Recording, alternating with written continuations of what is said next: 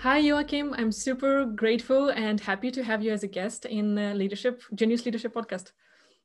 Thank you, Anna. I'm um, I'm happy to be here. This is sort of a I've never done a leadership interview before, so uh, this is uh, it's going to be fun. Oh, really? You haven't? I, I just feel like you you are in this position for quite a while already, and you're doing a lot of great great things with the Crunchfish. I think I've, I've been in panel discussions actually, but I, I don't think I've been interviewed on leadership in this uh, way. But I've uh, I know I've sat in leadership panels uh, to yeah, but I uh, no, I don't think I have been uh, you know uh, this much in the spotlight to try to answer leadership questions. It's going to be fun. Mm-hmm. Yeah, it will be, and happy premiere then. yeah, thanks. So I usually uh, start with the question of what is leadership to you, and who is a leader? Oh, uh, big questions. What is leadership? Um, I, I, think it is um, leadership is, um, I guess, to um, I'm, I'm quite personally quite results oriented. Uh, so it's, it's, it's a little bit to get something achieved uh, and uh, and uh, point in that direction. Um, getting other people engaged, uh, interested in uh, what you want to achieve, um, and getting the commitment, serving others uh, in that uh, work that you, uh, you know, really, really sort of uh, be there, but also sort of be there and point the way for everybody to to uh, you know move people from A to B or you know do do a task from A to B. It's it's, it's all about uh, being quite clear about what, what's uh, what's going to happen and uh, trying to engage uh, and and get people to uh, sort of follow. Mm. What was your other question? You had you had two, didn't you? And who is a leader? So th- that's kind of the same thing, right? What is the leadership and who is the leader? But I think you kind of answered both in yeah, your answer okay. already. Yeah, yeah. So it's both about being a visionary and keeping tapping into your goal as you uh, you called it result but then at the same time be this captain who is supporting the whole crew on the on the on the way and make sure that everyone is still on board and not in the sea yeah no I, I, think it's leadership is a lot about uh, it's a lot about caring uh, it's a lot about uh, uh, sort of being a bit, bit of a captain on, on, the chip. Sort of the, the captain leaves the, the ship last if something happens, and it's sort of it's, it's about to stand up for uh, the whole journey and uh, and and be there for everybody, and uh, and and also sort of uh, be be sort of um, yeah, pointing out the direction I think is important to to to be a leader. Uh, otherwise, you tend to be more of a follower, which is also a very important role to be. But uh, if you talk about leadership, I think it's it's, it's a lot about to uh, set directions. I think. Oh yeah. So yeah, as a leader, you need to have your feet in a lot of different shoes and like switch between them, like being the leader or like being the captain, showing the direction, and also being the follower to be in the other shoes and so on. That's fascinating. How do you make sure that you are being sustainable with like being this person who is leaving the ship last. Because it means that you need to put a lot of effort into what you're doing at crunchfish uh, as a team.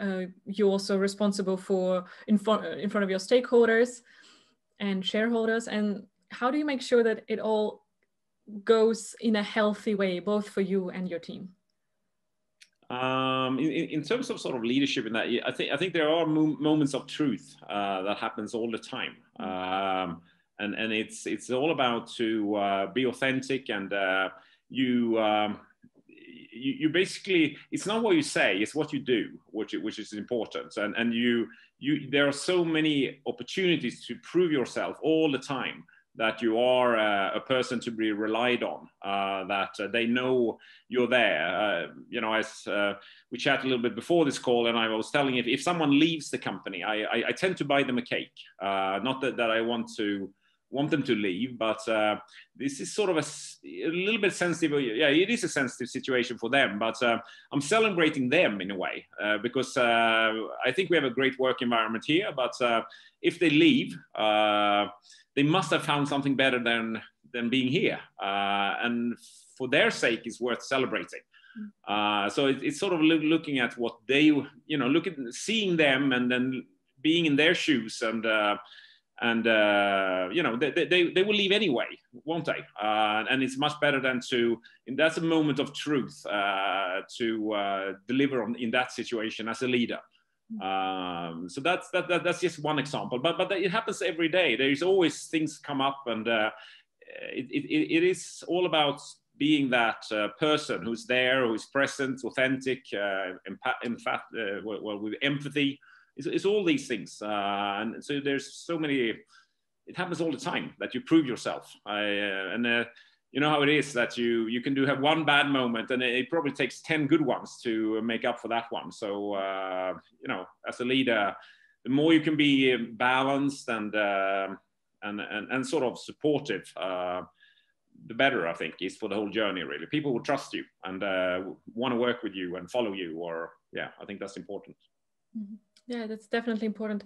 Could you give a couple of examples of the situations where you have a chance and you show your empathy, you show how you're present, where you show how you walk the talk for your employees?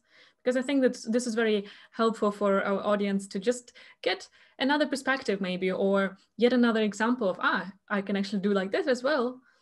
And broaden yeah, I, I, think the, I, I, like the cake example that when people leave, uh, th- think of uh, just um, th- that is a good example mm-hmm. for, for doing all these these things sort of. But but, but it could be um, it, it, happens things you know when um, you know uh, people it happens to people things to people that some someone they, they have a crisis at home. Uh, these are ex- excellent examples where you could uh, make them understand that um, um, your life is more important than the work uh, and I value you more than uh, whatever we are doing at work. Uh, you always you sort of go first for me, uh, and and you show up. You you, you sort of they, they you make them feel that that uh, I understand you. There are there are occasions where they are not under pressure, but you are at you know under pressure at work. Uh, and if if they know when they need you, you are there uh, they will be there for you when you need them for the say at work uh, and also personally. But uh, it, it tends to be sort of as a leader you tend to they, they tend to be there for you very much if you they know you're always there for them when when they need it. So that, that's that's that's just one example. It's um yeah pe- people are uh, super i think loyal if you are loyal to them. Uh, you know you, you, you get it all back 10 times what you give. Absolutely joachim that's a brilliant example. And I also talk about that with the leaders, my clients, that to to have people show up for you, you really need to show up for them. And yeah. also it's about building that trust really. And and you as a leader, you're not there to to lead only. For me, that is a lot about serving your team you are there as a servant. You are not this guy who is pointing with a hand or with a finger, you do this, you do that. It's more about being that person who is saying, hey, I have the authority, I have the power. How can that help you? How can I help you? Do your job in a good way, feel good, and so on. And, it's really great how you're showing this uh, by example that you're really putting your people first and they know that, okay, I can come to Joachim and say, hey, I have troubles at home and I can't deliver and they know that you will be there for them. You will make it work out. You will find a solution together how to go through that period. And that's really great to to show that.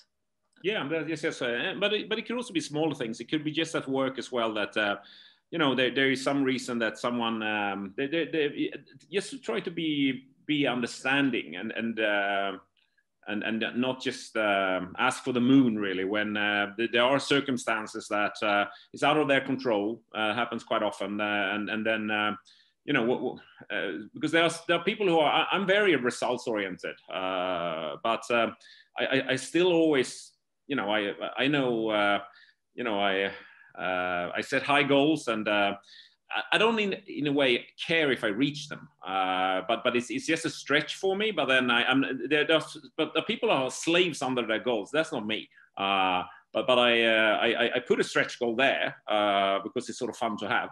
Uh, but it, it, it's it's not something that I, I feel bad that I didn't reach really. Uh, I'll do my best rather, and and I, I think that goes with my sort of people in my team as well that they they put stretch goals as well and they know that uh, something could come up which uh, was sort of unfortunate that we didn't foresee and then things doesn't happen then you don't ask the moon from them in that situation that's another example where as a leader you are um, you're not too demanding. You, you, you. So it's, it's, it's always about, I think, both. Uh, I, I can be very demanding because I'm not demanding. If you see what I mean, it's kind of uh, complicated, but it's uh, I I, yeah. I, I, give them the slack. They know that. Uh, let's just have, a, have have the best go at it. Uh, so I, I get people who are motivated and uh, they're motivating for the, the task itself. Uh, they, they and, and, they have a lot of authority of running with their own task. Uh, I'm, uh, I'm, I don't micromanage at all. Um,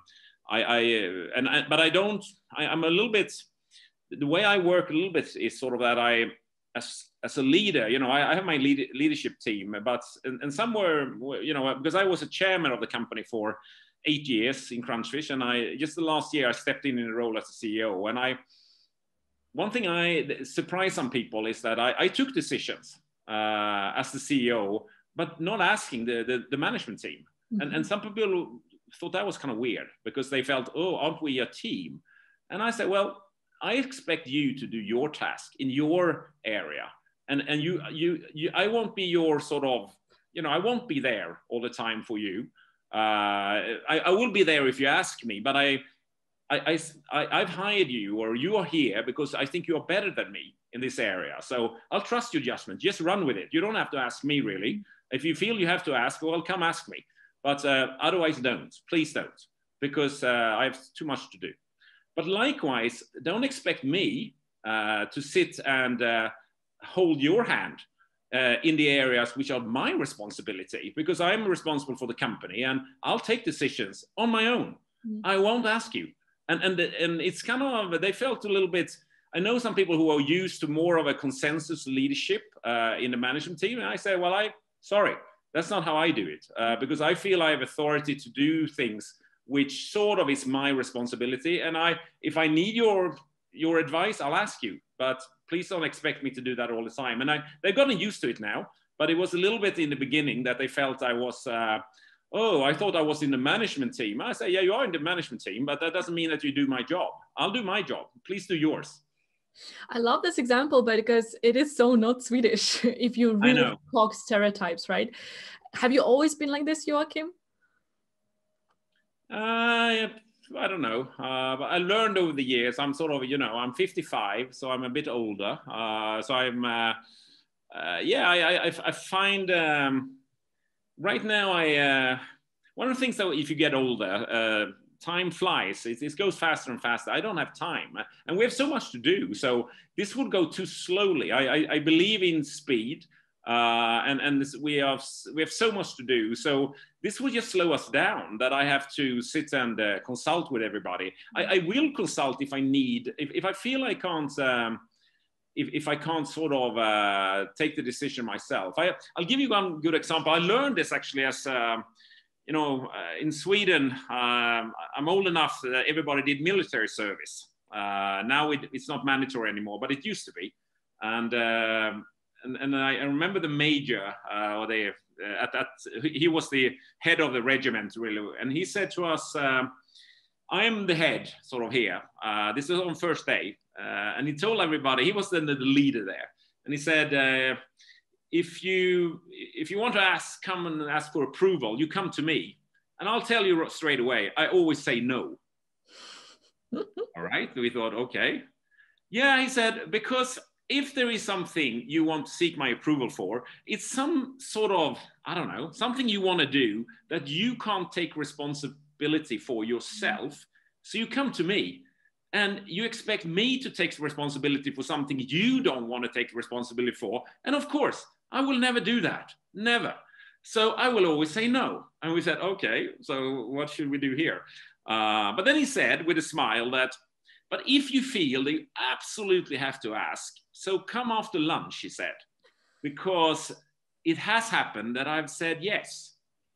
Um, and I learned two things from, from that. Um, one, which there was a great advice. I think that one is that if you feel you can do this, uh, take responsibility yourself. Just do it. You mm. know, don't ask anyone. You know, you you um, you answer to yourself. Uh, if you feel that this is something you can do, no need to ask for any anybody else. Uh, and and I do that as a leader, but I also try to get everybody to see it that way. Don't ask me. um, well, I, I, don't tell them I, will say no to anything, but uh, I, I, I, want them to be as independent they, they just can be. So I'm, uh, I don't want to dump things on them, but I, I really seriously want to delegate to them. Uh, and you can run with your area, uh, and I run with mine. But the other thing you learn is sort of uh, you're always sort of selling something. You're you're peddling something as an entrepreneur all the time, and you learn that never ever, particularly with men, don't call them at 11.30 before lunch because they're cranky. Uh, they will say no even for a good decision. But it has happened quite often that if you call them at two, if they've had a good lunch, they say yes to even a crappy decision. So uh, in selling, just do that after lunch. That's that, that was a fantastic advice. You got that first day from the leader from that uh, in my military service. I, I, I, you know, I served 15 months, but I, to be honest with you, I could have just done that day. I, I I was done. I got all the advice I needed. That's brilliant example, and uh, what a great advice! And really, the, you, you know this books think fast think, think slow right and there is a lot of research showing that our brains are crankier and we take worse decisions when we're hungry so that's really good advice for every leader listening out to us uh, go and ask if you need to ask for something go and ask after lunch That's yeah, uh, but preferably don't ask. Um, why don't you start? Uh, because the, the, the, I, I, think just you, we have extremely competent people. You know, they live very complicated lives. So, you know, it's, it's uh, life is not easy. Uh, and, and they have families and they take a lot of decisions and they can do a lot of things. Why why start to you know become a baby at work? Why, why don't you continue being an adult and, and sort of just stand up and do your things really? And uh, so I'm you know, um, we, we have a very flat organization and, uh, and I allow everybody to just run with it. We coordinate just, um, uh, just once a week. Uh, I, I, have asked everybody to write, uh, we have a little bit of a, a tool. Uh, everybody asks, answers three questions. That's sort of, I guess, a, a, bit of a practical advice. I just ask what, what's happened last week? What are you going to do next week? And is anything in the team you need help with mm. from the rest of the team? And we, we tend, and I, I, I start a meeting at 10, but I, I, I, I, I don't start it actually to 10, 15, because I want everybody to have that 15 minutes, if not sooner, to read what everybody else has read. And then we, even if we have a team of sort of 10 people in that, or I don't know, eight people in our management team, we, we, we tend to focus on um, what you need help with. Uh, and everything else people have read. Um, I don't ask any of my, um, you know, I, I, do a monthly report to the board because they're not here. Uh, and, and some of the, people in my team, they ask, oh, oh, do you want us to write a monthly report? I say, no, you don't have to. Um, if, if there's something happening in your area, uh, which is, I don't know about because of this sort of weekly routine we have, it's not worth telling the board about. Uh, so you don't have to. Uh, I'll, uh, I'll, I'll write um, one pager to the board where, where I really summarize it. In. And if you have a detail I wasn't aware of, it wasn't worth putting in the board board's notes anyway. So please don't uh, write anything. So let's not wait any time on those kind of, uh, you know, I don't know why, why, people do it really, just to feel more secure, I guess. But um, yeah, I, I, I'm not too much for security. I'm more for speed. And this is something I actually wanted to to ask you or, and go deeper because I what I hear is that you are very confident in both you and your team. You have the trust that is really building on the confidence like we are here all for a reason. We got this job for for a reason because we we're supposed to be good at it and let's run with it. So where does that come from? And I would guess that like the second part of the question, I would guess that not everyone on your team comes with that sort of belief in themselves and like self-confidence and trust to the team. How do you work with that? Um, well, I, I, think it is again that's part of leadership. I think it it, it comes the culture is um, eh, the you know the top uh, is is important for the culture the, the culture you set and and and people tend to they they learn they, they see what's happening and what's going on and they they adapt. Uh, and i don't think that's too difficult actually. People start adapting to it. Uh, sometimes you just you know we, we did have uh, we needed that because uh, i heard when i took over as a ceo that some people were uncomfortable. How could you start a, an office up in stockholm? Uh, because we had one employee uh, sort of remote in stockholm. How can you do that without asking us in the management team? And i sort of well just get over it. Uh, that, that's you know we have a new person in Stockholm, and why can't I open an office in Stockholm? Why why should I ask you about that? That's not your responsibility. That's sort of a corporate decision. I'll take that. Uh, and and just and, and and they they understand how how I cope with that. And I I think that uh, just um, you just have to sometimes you have to take a step back and and, and look at uh, sort of the form uh, or the process or how you work and and and dare to discuss that up front uh, and i did that when that happened because uh, i heard that from the previous ceo that well people are starting to be a bit uncomfortable and you don't want to lose them. I say well i, I don't think i will lose them but I, am happy to describe or de- explain uh, how i see on things. Because I, I, as i said i i put a lot of trust in my people and uh, i i want them to run with their things. But likewise i think they need to put trust in me.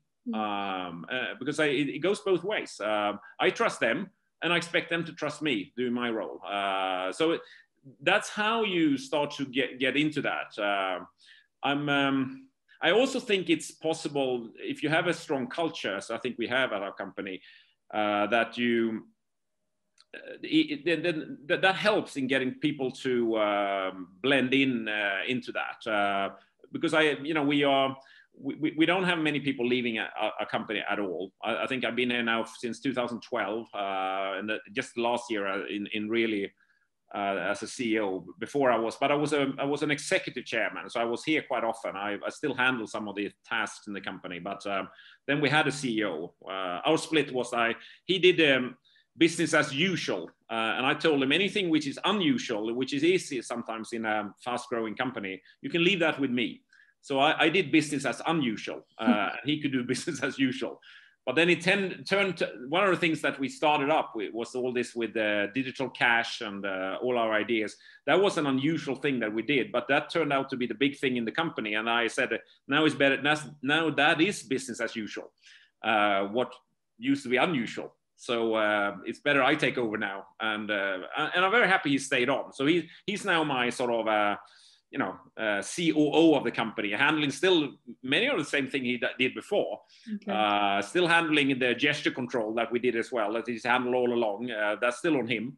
But uh, this area, which I built as an unusual thing, um, which dominates the company now, then um, yeah, it, it, just was making more sense that I, I, sort of took over. And, and then in came a little bit my then culture, uh, because as a leader, I think you set a little bit of the tone. Um, yeah, in the company as well. But but he his spirit is still here. He's more uh, he's a great I think. Uh, uh we, we're, we're, quite different. Um, he's he's much more uh, managerial than I am. Uh, I'm more leader. Uh, he's more managerial. But I think we're a good match because you need both things really. I'm quite happy he, he, he, that he does a lot of the managerial stuff. You know, so I, I, can focus on leadership and uh, and also working quite hard actually with a lot of uh, operational details that uh, is needed right now to be uh, yeah to push this uh, big area of ours uh, digital cash into the world. Mm. it's a huge task and i'm yeah i feel yeah, i'm quite busy with that but it's it's busy in a fun way so i don't mind. It's uh, it's definitely a very big area that is really taken over, and especially this year. And you did a series or uh, several series of the interviews, right, with different stakeholders, which I really loved. How you were interviewing your board of directors, and then different employees in different areas, and then also you had this alumni uh, series where you interviewed the previous employ employ employees of yours. I really love the spirit, and as we discussed in, the, in the chat with you, you said like if you watch any of those interviews, you you feel this spirit that we are quite a special company, and it's really like that. And in the pre-chat, I told you like I feel that in the way you support your alumni, right? You showcase the companies they went for, that they left uh, Crunchfish for, for example, and you just have really good relationship. And I I see it more and more in the startup world, and it's really warming up my heart to see these kind of relationships that you really build relationships for for life. And even if you're not their employer anymore, you still keep in touch. You you follow up what's going on in your world and those kind of things. And it's really inspirational to see that, and it's. I'm, really grateful for, for the series that you've made, that you actually not only covering the tech details, but also the relationship building. And then I want to touch onto this uh, your relationship with different stakeholders. Because you are a listed company you have a board of directors to report to you you you have different people and their interests or different groups right and their interests. How did that how do you think that changes the environment for you as a leader and your responsibilities? Um, I, I, didn't quite get your question. I, I understand that yeah I, there's there's stakeholders all over the place um, i understand but what, what, what, was your question again how how it has changed or uh... well, the thing is that basically you have the board of directors, right? So there are people who are investing in the company. What I'm thinking about, there are people who are starting the business and they just take their own money and they try to build the business that way. You do have some kind of external support, right? The investors, even though you you are part of the that investing. I'm, I'm the main owner. Uh, so I'm. I'm sort of uh, I, I do have in this company quite a lot of hats because I'm I'm I'm the biggest owner. Mm-hmm. Uh, the only one, and that's what I meant with my question that you have other owners who have put their money in. Yeah, yeah, no, it's it, yeah, it, it, we we we're way past that right now because we are uh, we are Crunchfish has about four thousand owners because mm-hmm. we are a listed company, we are a public company. Um, and um, but but we we have a very loyal uh, sort of owner base. I I personally probably know the 20 largest owners personally, all of them. Uh, may, may, no, it's actually come in some some. I, have seen some that have come in uh, as fairly large owners um, that I don't know. Uh, but but I, I say I, I, know 19 out of 20 of them. Mm. so uh, and, and they've been part of us. You know, we I, I, came in as their the very first investor into this company. I didn't found it. It was uh, our CTO founded it in 2010. Uh, I was their, you know, a seed investor in 2012, became the chairman, and uh, we done a, a, few rounds, financing rounds, three or four, five, no, five, four or five, I think, financing rounds. But then we did IPO in 2016. Um, and then you need to spread the ownership. Uh, and, we've been on the stock markets uh, for uh, four or five years. So it's, um, I think that's a, a, pretty important undertaking because then you are, uh, you know, as soon as you, if, if you start a company, you own 100% yourself, you can do what you want. But as soon as you have a, just one other uh, person uh, who is a part owner, uh, you, you, you have to realize that it's not your company anymore to 100%. So it's not, you, you have to, um, you, you have to be considerate and fair and, and all that. Uh, I love going in, I love in a way the, the stock market, how it works, because uh, I'm a little bit allergic to venture capitalists because they, they send you 50 pages of agreements that you have to sign. Uh, they, they have all the rights. Uh, they own maybe 20% of the company, but they, they, they give themselves superpowers uh, as investors. Uh, I never liked that.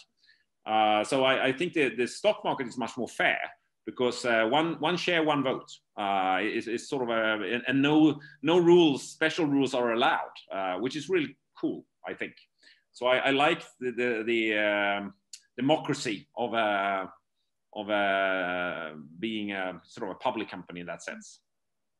So how how did the go in public or like having the IPO change or did it change anything for how you actually run the Crunchfish. Of course, then you were not the CEO, but you were still quite active as a.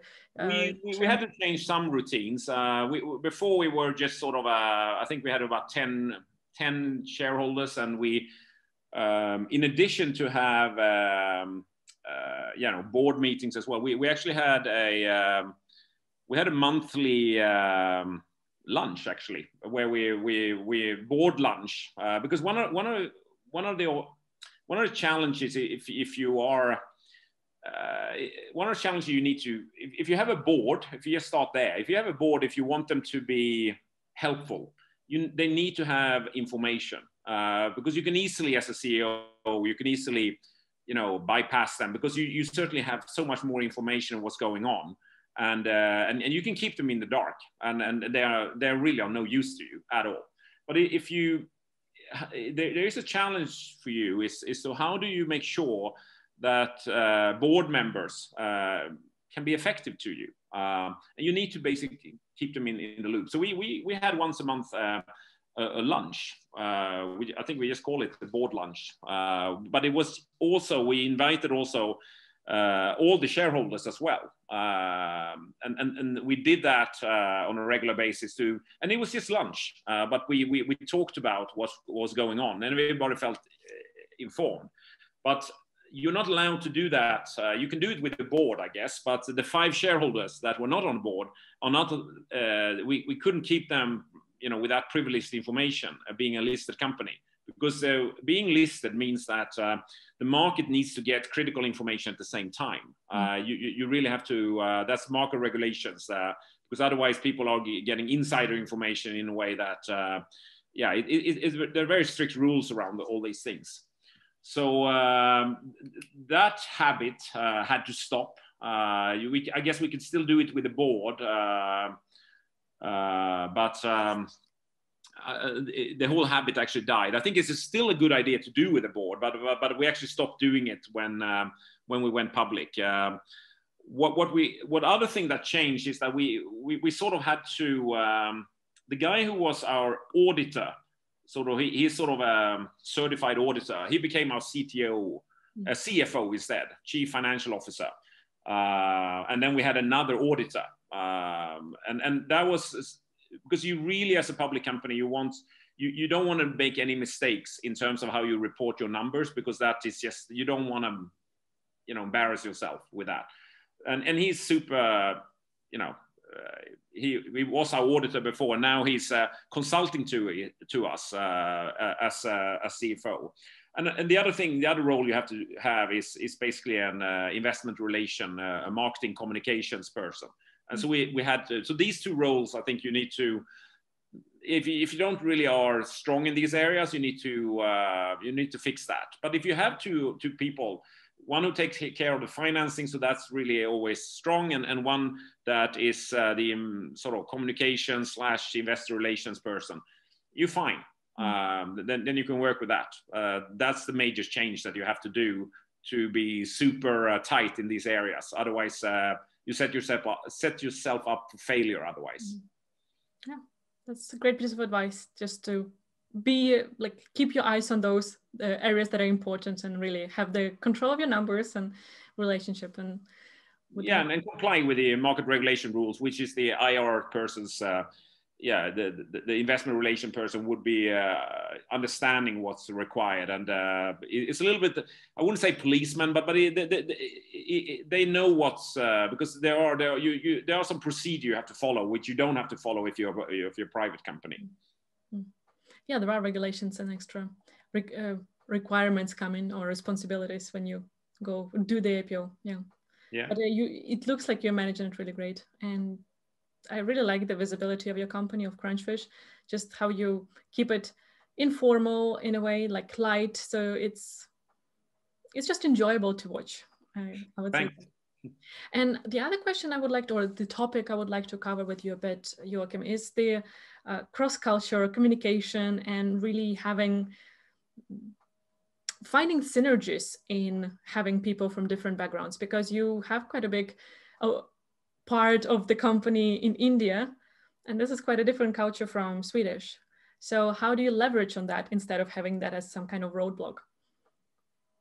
Yeah, I, I, I, I think I've never had a problem actually. I, I think that's as a leader sort of, or as a person, that's one of my strengths. I think that I can relate to. I can talk to professors. I can talk to uh, business leaders. I can talk to uh, politicians or I can talk to other cultures and I can talk to children and I I, I, I, I sort of tend to it, it, doesn't matter who I talk to. I, I tend to um, talk to them in I, I, try to envisage what how should I talk to you? So I you know uh, uh, it, it, fits your uh, your style in a way. So I uh, you know um, I, I, think I even do it with uh, my dialect. Uh, I, am one of those that if, if I at, at, least sort of in Swedish, if I start to talk to someone from Stockholm, I, I have started to have a Stockholm dialect. If someone from Gothenburg, I, I, I slide over to that. So I'm, I'm a little bit um, a chameleon uh, in, in, in, that sense. Um, in terms of culture, um, I, I, I, had an, a training or I had an experience because I,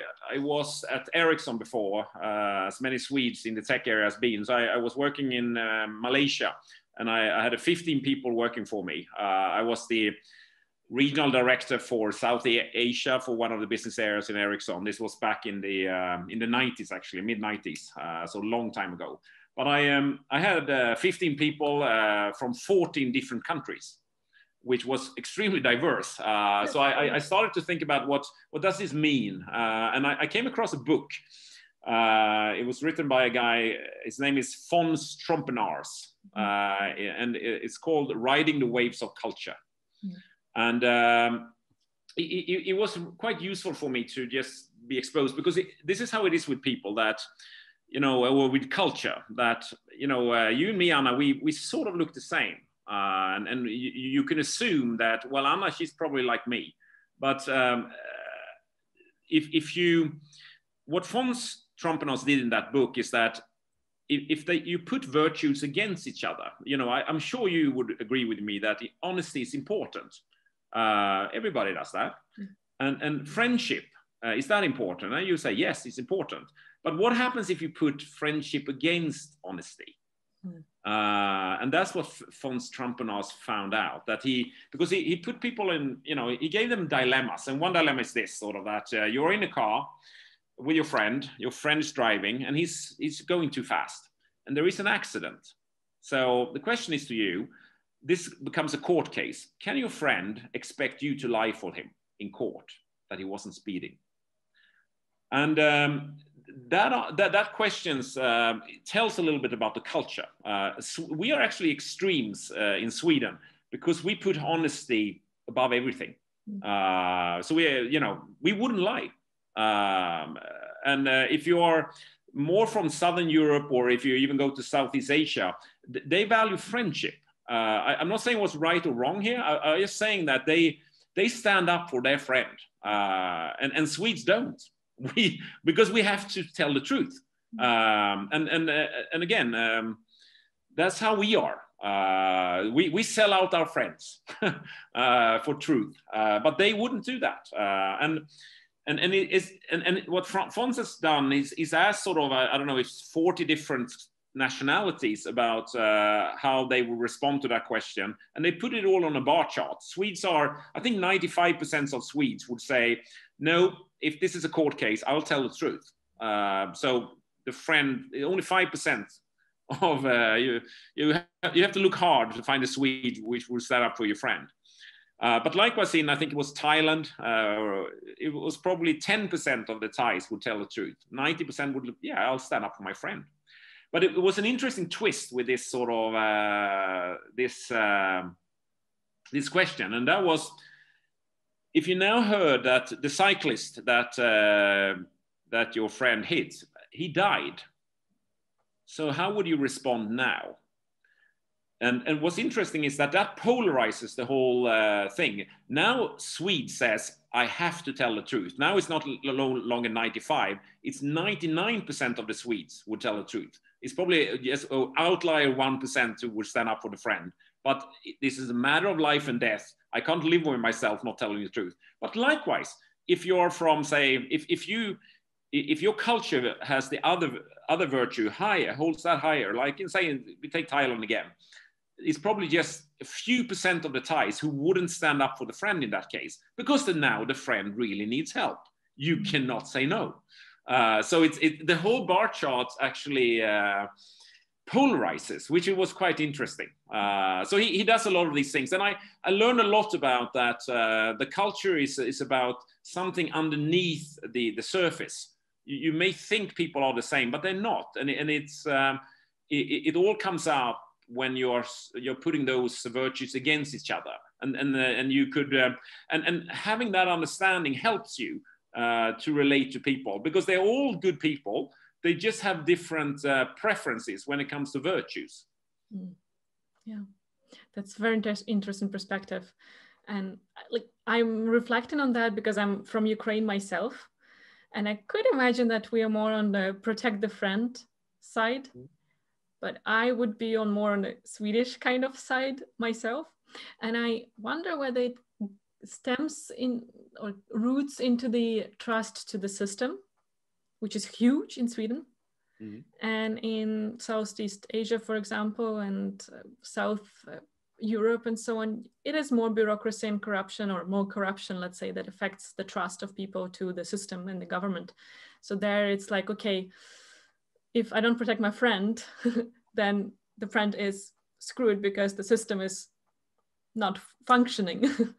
So, but he gave an, he gave another example as well. I, I, can give you that, which is interesting because now we we're polarizing this decision less. And this is you're a food critic, so you write reviews for uh, a magazine about restaurants, and you you come to a restaurant, uh, you you don't really like the service and the food wasn't that great.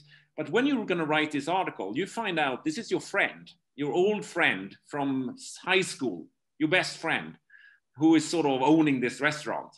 So now is the question: Can your friend, your old friend, can they can they ex, can he or she expect you to write a better review? Mm. Now, this is not a, such an important decision for Swedes. So now the Swedes would be mm, probably 70% would say, no, no, no, this is my professional job. I'll tell the truth. But we, it's up to 30% who will actually stand up for the friend. Mm. But likewise in Thailand, uh, it's now it's only you know 30% of the Thais will say no no no this is my job and I this is not so important for my friend so the, everything collapses here mm. uh, so it's not uh, so it but but but still we have the virtue of honesty so we are still siding more on that side and then the uh, if, if you have more friendship you're still siding more there. It was it was it's one cool twist on this one was that there was one outlier country where it went completely uh, you know uh, to the uh, extreme and that was the french. Okay. And, and it's all it all follows the theory because uh, because in france food you know that's a matter of life and death. That that's is sort of so because they are on, on that side, they're not, it wasn't so important with the court case, but when it comes to food, 99% of the French would not lie about something as important as food, which was kind of fun to see. Mm.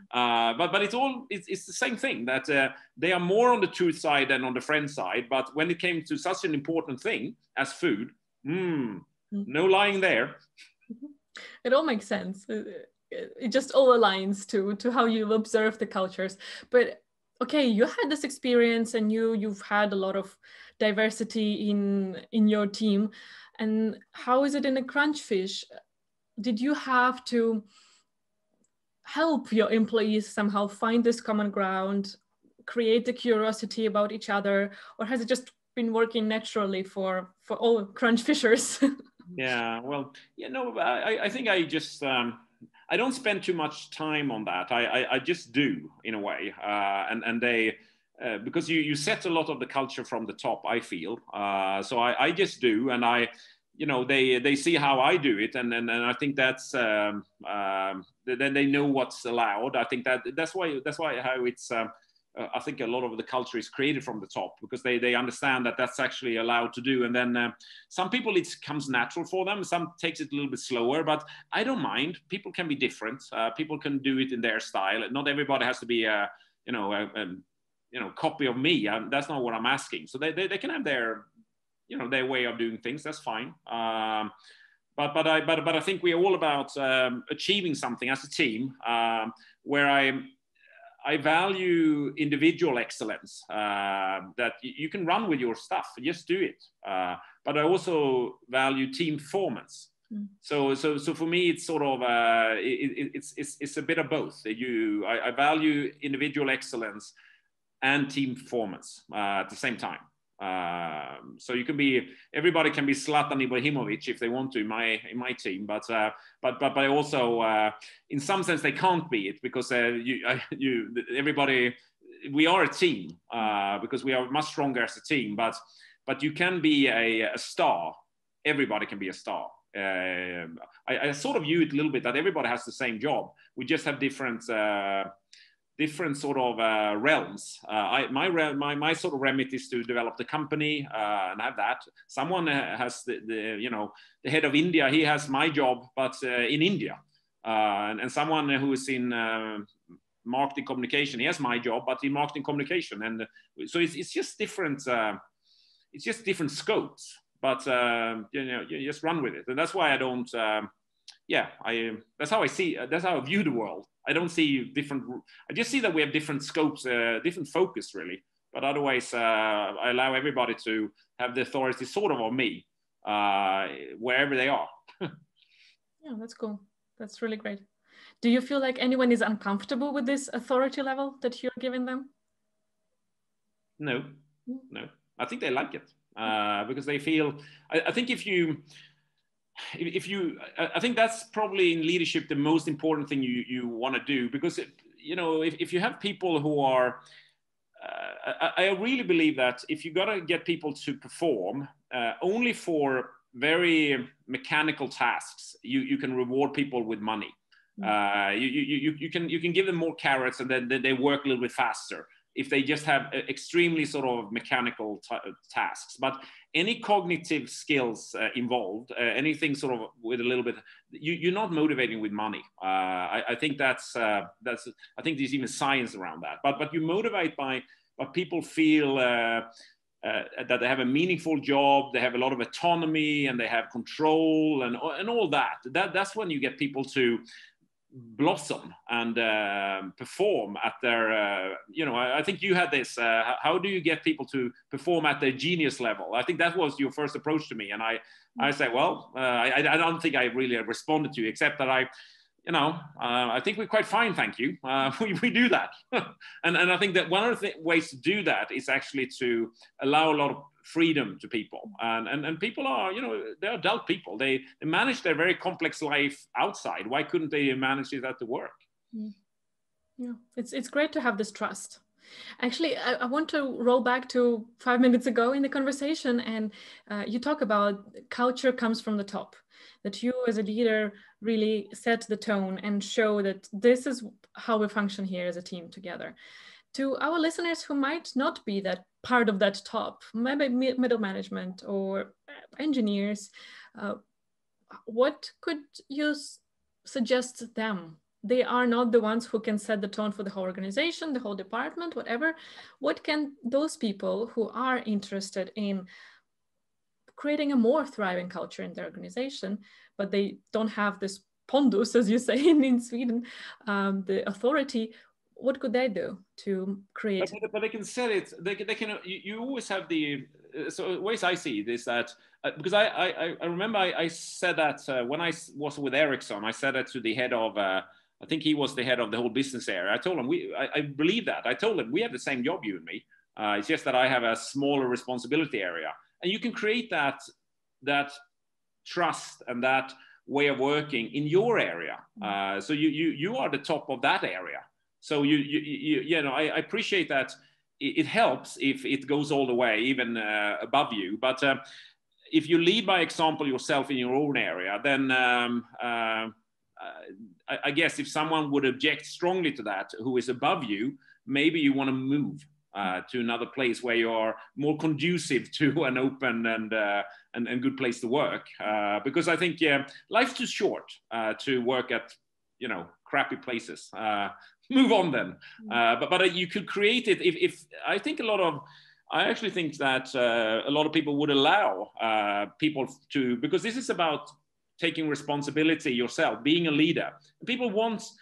I think in all organizations, just like I want the whole team, everybody to step up, to to lead uh, as well. Yeah, you follow, so you, you sort of do it, you know, you follow and you lead, you follow and you lead, but you do both things. I, I want them to lead in their area. So, uh, and, and I, again, uh, I, I, would think a leader in, in any organization, if, if they wouldn't like someone who took initiative, uh, who was proactive, who was driving the area, who wouldn't like that kind of employee? Mm. Uh, so, so just take charge. Uh, and if you don't have anyone uh, that, if, if, you have the luxury of not have, having anyone that you have to lead being responsible for you that you're sort of if you don't yeah you you you're basically not a manager for anyone. Lead yourself you know be that person. Uh, and and then uh, things will go well for you. I i, I really think so. Uh, i i think it's um, you know um, be a high energy person. Uh,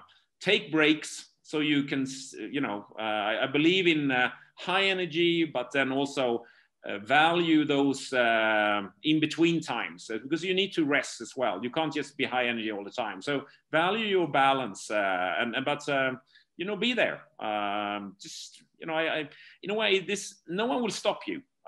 just be your best. I love that Joachim. Basically, be the CEO of your life and your area, whatever the area is. Yeah. It can be really tiny, it can be a huge organization, but be the CEO of that. Take charge of that, and that will create the ripple effects around you. Yeah, I think so. I, I think it. You know, I, am not leader of the world in any way, uh, but but I uh, but I do my best from my horizon. And, and uh, the more people who and there are a lot of people who's doing that, but just keep doing that. You know, do, do your best in your wherever you are, and you you're definitely the CEO of your own life. That's just what my major said at the my regiment.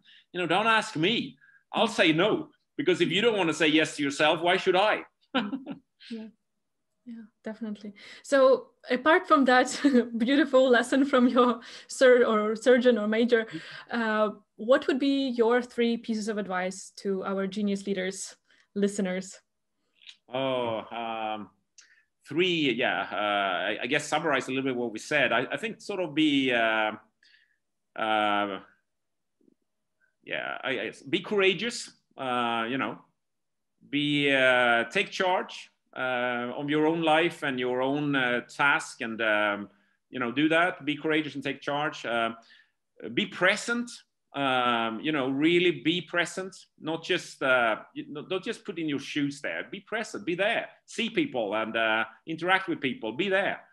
Um, and then um, you know um, being present means being uh, having empathy and an understanding and and and I guess um, have fun you mm. know uh, life's too short not to have fun. So let's try to have that. So have fun, be courageous, and uh, be present. Be there for people. I don't know. It's a, you know, it's a. That's a great summary. I think it's a great summary. But I would also like to add one question here. The practical tip: What could our listeners do today after listening to this episode that can help them step, like, make a next step on this journey towards genius leadership that they can do?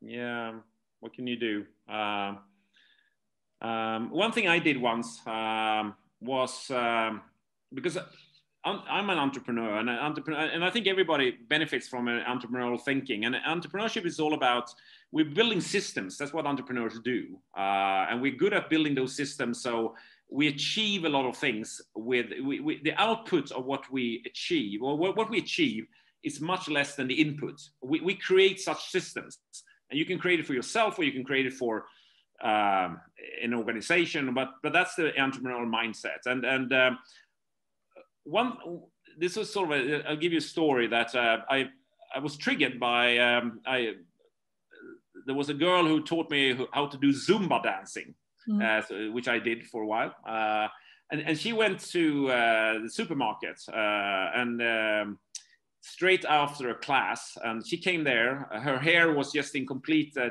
disarray, uh, and the male uh, servant said, "Oh, um, I like your hair," and she said, "Why?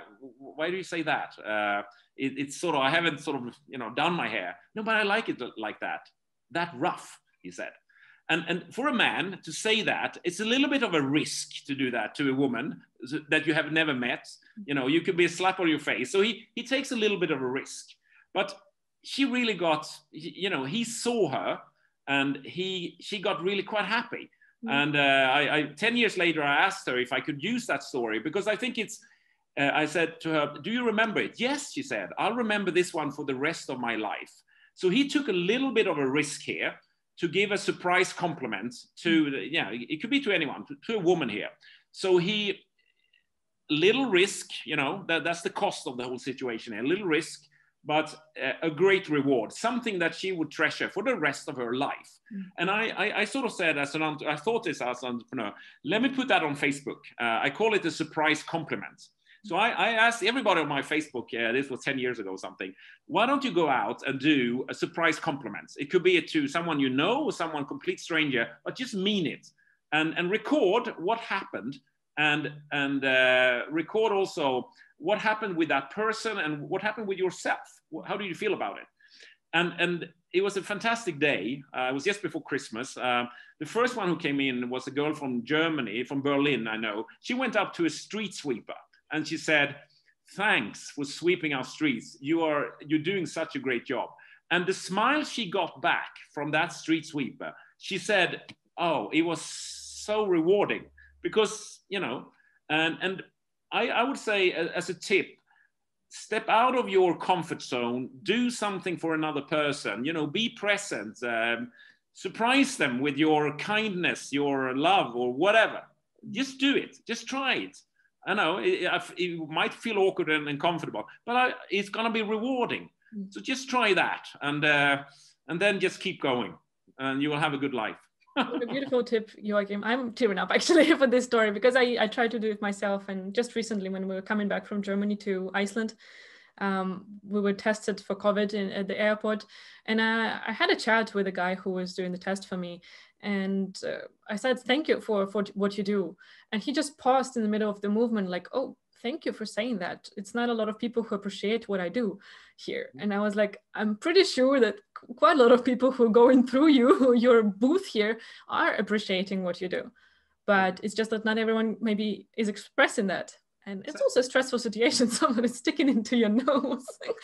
So, he's a human being and he's uh, he's you seeing him and you're appreciating you're telling him it, it's so little uh, especially now nordic nordic countries where we're a little bit close you know we're a little bit sort of uh, close because we are you know mountaineering people really. But it, it's so easy to stand out uh, in, in, our cultures and and you you you it, it doesn't take much to be uh, sort of a superhero when it comes to kindness in, in our, our, our culture take advantage of that by by being kind and present and uh, surprise compliments is a cool thing actually and uh, it's uh, as an entrepreneur as i said I, I built a system around it and i had a fun day i got i got about 50 people mm. reporting mm-hmm. back uh, of just love stories for the whole day which was a was a great day Oh, beautiful. So, genius leaders, take this challenge from us and go and do the surprise compliment. Make it and maybe share your story as well with us and tag us so that we can actually learn and get inspired and get piece of that love as well. Joachim, thank you so much for the conversation and let us know how people can find you and learn more about you and the Crunchfish, connect with you when they want to get more of you? Yeah, my, well, I'm uh, I'm all over social media. So uh, Facebook, you they find me at, or uh, LinkedIn. As it's probably my two sort of channels. And uh, yeah, my name and at Crunchfish, sort of uh, yeah, or yeah, you know. So just uh, just connect if you you know want to know anything. So. I'll, I'll see you in the digital world or hopefully soon after COVID in the physical world yeah let's hope for that but yeah I, i'm still preparing for a couple of more months of this. Yeah sure i will uh, put your resources in the show notes so that people can easily reach out to you. Thanks again for the conversation. It was really wonderful to have you over. No thanks for a great chat anna. It was great. Thank you very much